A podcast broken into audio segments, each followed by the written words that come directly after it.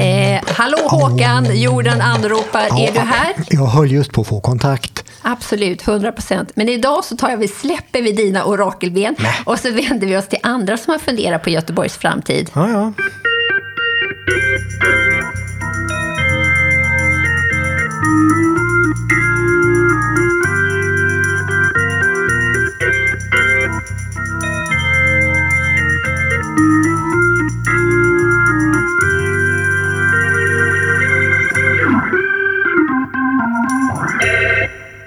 Hej och välkomna till en kvart om Göteborg, Stadsmuseet alldeles egna podd. Jag heter Ylva Och jag heter Håkan. mm. och idag så ska vi prata om framtiden och framtidsvisioner. Mm, lite lurigt. Jag är lite mer van att titta på mm, baktiden. Ja, men perfekt Håkan, för då måste du ju ha stött på historiska berättelser om framtiden. Okej, möjligt. Ja. Men du kan ju grunna på det ett tag, så kan jag prata om Uno Eng. Uno Eng, ja. Han. Vem är det?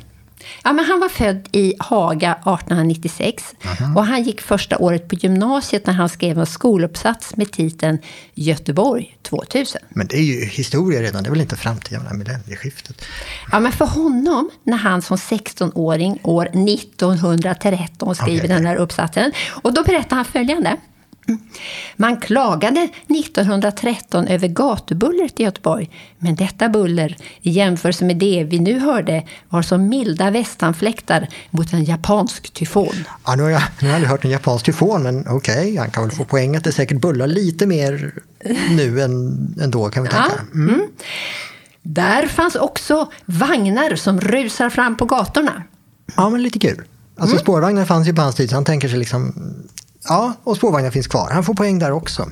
Vi kör på. Men lyssna på detta. Ja.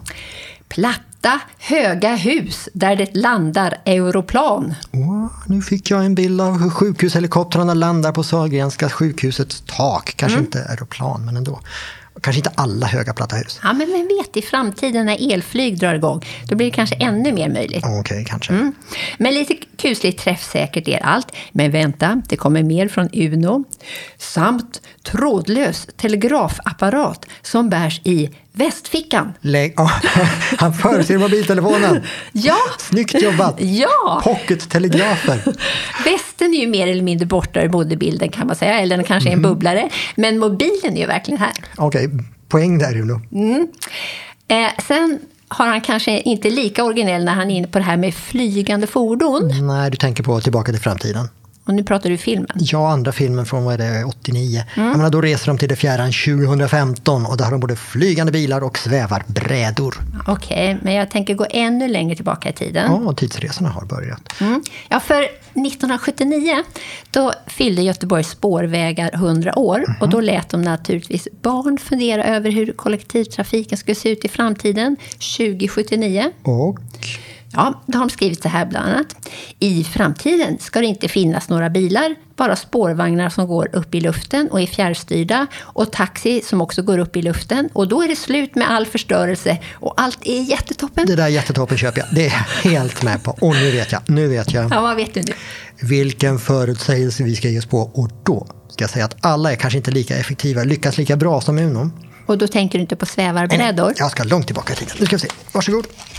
Ja, men vad är det nu du Det är håller på dina att prassla repliker. med? Det är dina repliker. Jaha, så nu ska vi... Ja, ja. Eh, år 1861 gavs det ut en pjäs skriven av Oscar Wikander. Som är en känd... Ja, kanske lite. Han var på Dramatiska, teater, Dramatiska teatern i Stockholm och skrev pjäser och så. Men ett tag bodde han i Göteborg och då skrev han det här skådespelet. Göteborg nu och om hundra år. Wow, wow, wow. Ja, så här möter vi nu en klockare, Janne och hans fru Kristin och de firar bröllopsfest år 1860. Men så händer något som gör att de blir kvar i klocktornet i 100 år. Och i pjäsens andra akt går de runt på gatorna i Göteborg år 1960.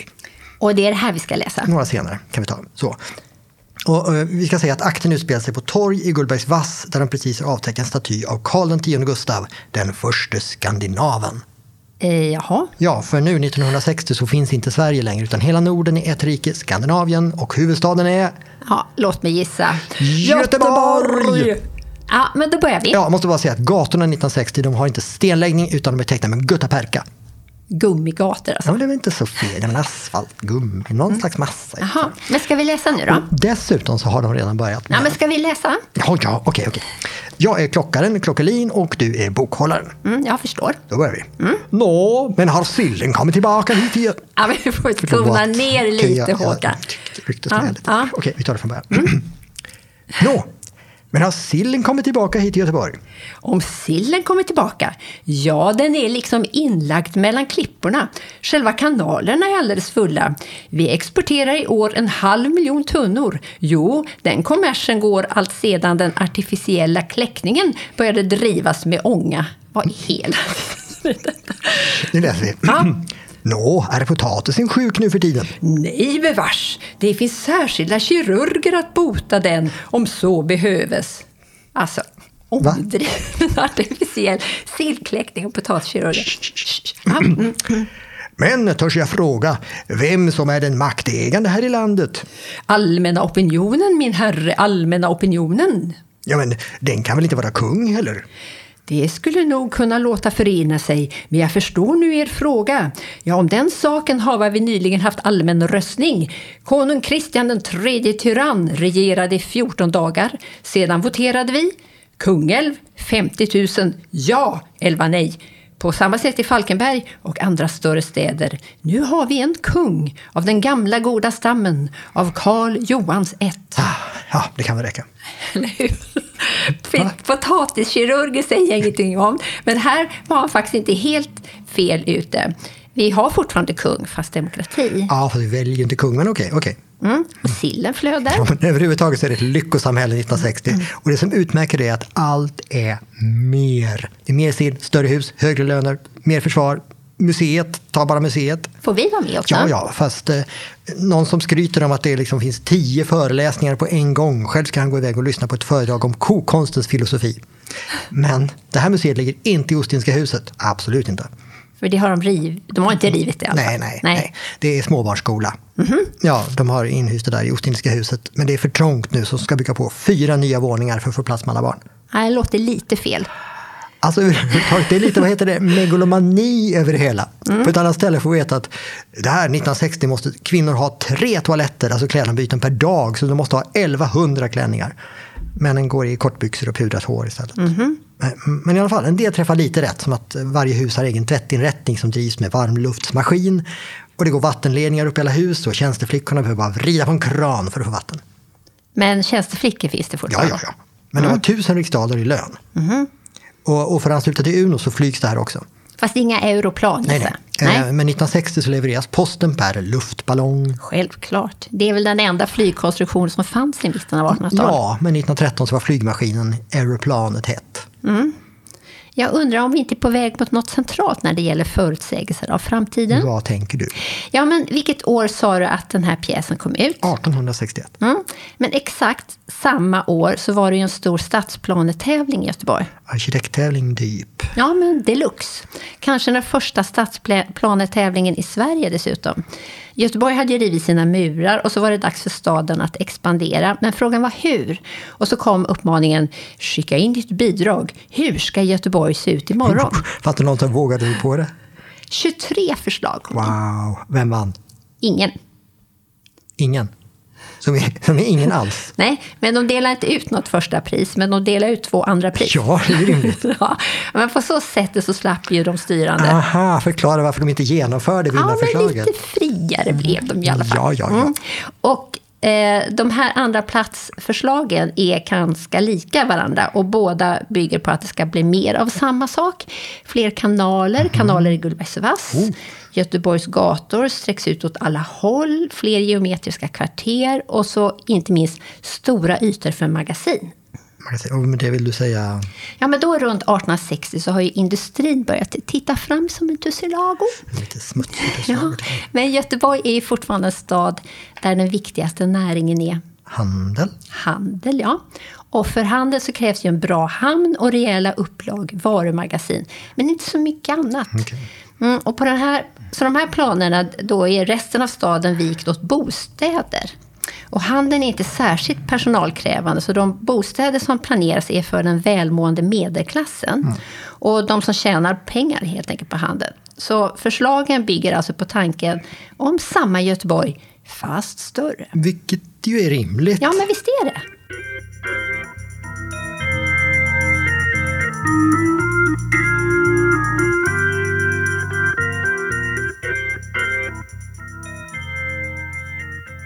Vi kan inte begära att de ska veta att allt kommer att förändras nästa halvsekel. Liksom, industrin kommer, boom! Mm. En sak som växer över till hissingen och bara för att få plats.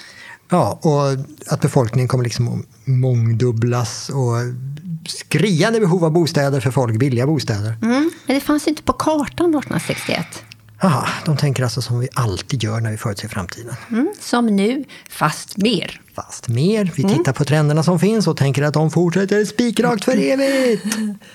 Ja, men det där är ju lite new public management. Mm, säger det så kanske. Ja. Eh, Men nu tänker jag att vi rör oss mellan två olika slags framtidsspaningar. Okej. Mm. Det finns ju en, ska vi säga, för lyst, alltså att vi försöker förutse framtiden mera som en tankelek, så här som Uno och din berömda pjäsförfattare. Oskar Vikander. Ja, som de håller på med. Och sen så har vi en annan lite mer allvarlig form av förutsägelser. Och det är när vi på fullt allvar ska planera för framtiden. Och jag tänker att det är den varianten vi närmar oss i stadsplanetävlingen från 1861.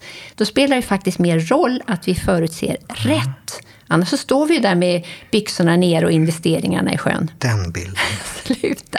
Och här kan vi ta ett modernare exempel.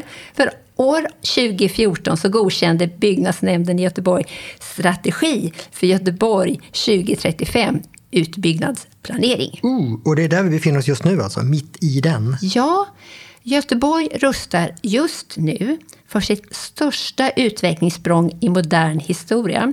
Och jag upprepar detta. Största Och nu pratar vi större än när murarna revs. Ja, i kvantitet i alla fall. Om bara 15 år så är tanken att vi ska ha vuxit med en tredjedel.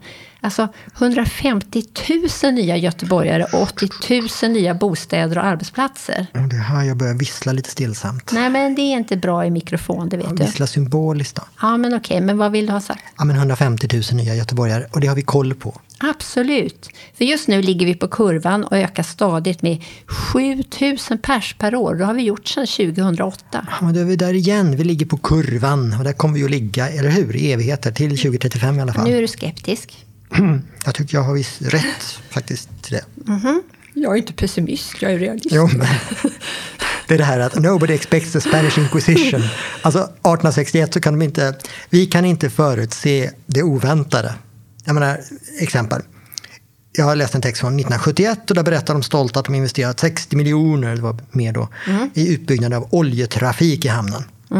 Då kunde de ju inte veta att om två år skulle oljekrisen komma, bang, och ställa allt på huvudet. Mm. Men det skulle bli lite svårt att investera och planera med ett ständigt katastrofscenario hängande över sig. Vet, vi kan inte förutse ett världskrig eller en varvskris eller en grön våg eller Mm. Och för våra yngre lyssnare kanske man ska säga att gröna vågen, det var då många människor ni- på 1970-talet valde att flytta ut på landet. Ja, och för första gången i modern tid så sjönk befolkningstalen i städerna. Mm. Till förmån för bi- biodynamisk odling. Ja. Och sådana saker, det går ju inte att förutse. Mm. Jag menar, år eh, 1968 som exempel, då satt Göteborgs eh, statistiska kontor och försökte titta fram till år 2000. Mm. Och då förutsåg de Flygande bilar. Nej, det hade varit roligare. Ja. Men de menar att år, år 2000 har Storgöteborg passerat miljonen. Lätt, kanske nått 1,2 miljoner. Nu sitter vi med facit. Mm, ja, men det är alltid lättare att vara efterklok. Ja, men jag menar sorry ändå. 20 år senare så är vi fortfarande inte där. Kurvorna stack. Men det här blir ju lite extra spännande just nu, tänker jag. Du menar? Det alla pratar om, ingen förutser en coronaepidemi. Nej, med påföljande ek- världsekonomiskt skak. Och, och då har vi ju ändå knappt liksom börjat fundera över vad kan en klimatförändring innebära av stigande vattennivåer och sådär. Jo då, nog funderas det alltid. Det är många som lägger pannan i djupa vägna- väck när de funderar över vilka av stadens områden som kan drabbas av översvämning. Eh, och vilka blir det? Ja, men enligt Ulf Moback på Stadsbyggnadskontoret så ligger det mesta som slutar på Holme, Vass eller Hamn illa till som Lindholmen, Frihamnen och Gullbergsvass. Och i Gullbergsvass har det ju funnits diskussioner om det behövs mer vallar, fler kanaler om, eller om hela Göta älv borde bli en kanal medan älvvattnet leds ut via Nordre älv. Okej, nu snackar vi lite större ingrepp än nya bostäder. Ja, men absolut. Men det här med att alltid vänta på ka- katastrofen. Jag vet inte om gröna vågen var en katastrof, men Nej, men det var oväntat. ja. Det gör det lite svårplanerat. ja, men det är ju en sak vi faktiskt vet, vi kan veta, Vad? att något kommer att hända. Nej, Ja, men jo, jo men. Äh, Ja, ja, vi tar så här. Jag har en kortlek här med 100 kort. det har du inte alls. Och om du drar ett kort Du får inte hålla på och lura lyssnarna. Okej, hur som ja, helst. ja, men- okej, men väldigt slumpvis år under 1900-talet. 1963. Ja. Då vet vi att inom 20 år från det så kommer det hända ett antal riktigt stora saker. Lågkonjunktur, högkonjunktur, politisk strömkantring, ek- någonting, ekonomisk förändring, krig, någonting som har slagit knut på alla fina kurvor. Ja, men 20 år från 63. Ja, vi hade ju oljekrisen 1973. Ja, miljonprogrammet, studentupproret, slut på den socialdemokratiska eran, varvskrisen, slut på rekordåren. Ja, men det här gäller nu också menar du då? Såklart. Och frågan är bara, hur hanterar vi det? Att vi vet att varje 20-årsplan, typ 2014 till 2035, kommer att åka på minst en rejäl boink. Boink. Ja, men då kan man säga alltid se till att packa med en symbolisk fallskärm i planeringen kanske. Fallskärm låter lite som att nu drar vi. Ja, men, ja, men brandsläckare då? Okej, brandsläckare låter bättre. I, I väntan på det grandiosa, stora, oväntade. Ja, men utöver det är vi väl så illa tvungna att lita på kurvorna. Göteborg växer. Ja, jo, det gör ju det. Och det behövs mer bostäder och arbetsplatser och kollektivtrafik och daghem och hela... Och när det finns jobb och bostäder så flyttar ju fler hit. Ekonomin växer bra i Göteborg. Har gjort det i alla fall. Och vi har lyckats ställa om från varvsindustri till tjänstesektor. Och vi har en stark industri. Så du menar att just nu är allt frid och fröjd? Jo, men när det ska byggas så mycket och så fort och ännu fortare så blir det ju svårt att titta utanför sin lilla låda. Du pratar det berömda silotänkandet. Ja, och faktiskt ännu svårare att planera för det oplanerade. Eh, ibland tänker jag att samhällsutveckling borde vara som det där Heinrich Böll-citatet om att visionerna ska vara som en jordisk vagn med himmelska hästar. Ja, men bara bygga vagnen, det är lite diskbänksgrått sådär. Och himmelska hästar, ja, kanske inte så mycket markkontakt på dem. Slår du ett slag för det berömda lagom just nu? Eller? Ja, balans i alla fall. Och måste jag ju passa på att säga så här med sikte på ett långsiktigt hållbart Göteborg. Att vi lämnar över ett Göteborg till våra barn och barnbarn där det är fokus på människan i staden. Och där det finns plats för möten och grönska och kultur. Om det finns jobb, om det finns mat, om det är drägligt där de bor. Finns det får och kor och vatten och luft. Framtiden verkar dyster när man grubblar över ett glas öl. Man får hoppas att barna ändå får ett glas öl. Babbidi-bobbidi-babbidi-bom. Skål på den! Och med det slutakkordet så säger vi tack för idag. Ja, tack för att ni har lyssnat. Vi hörs nästa gång.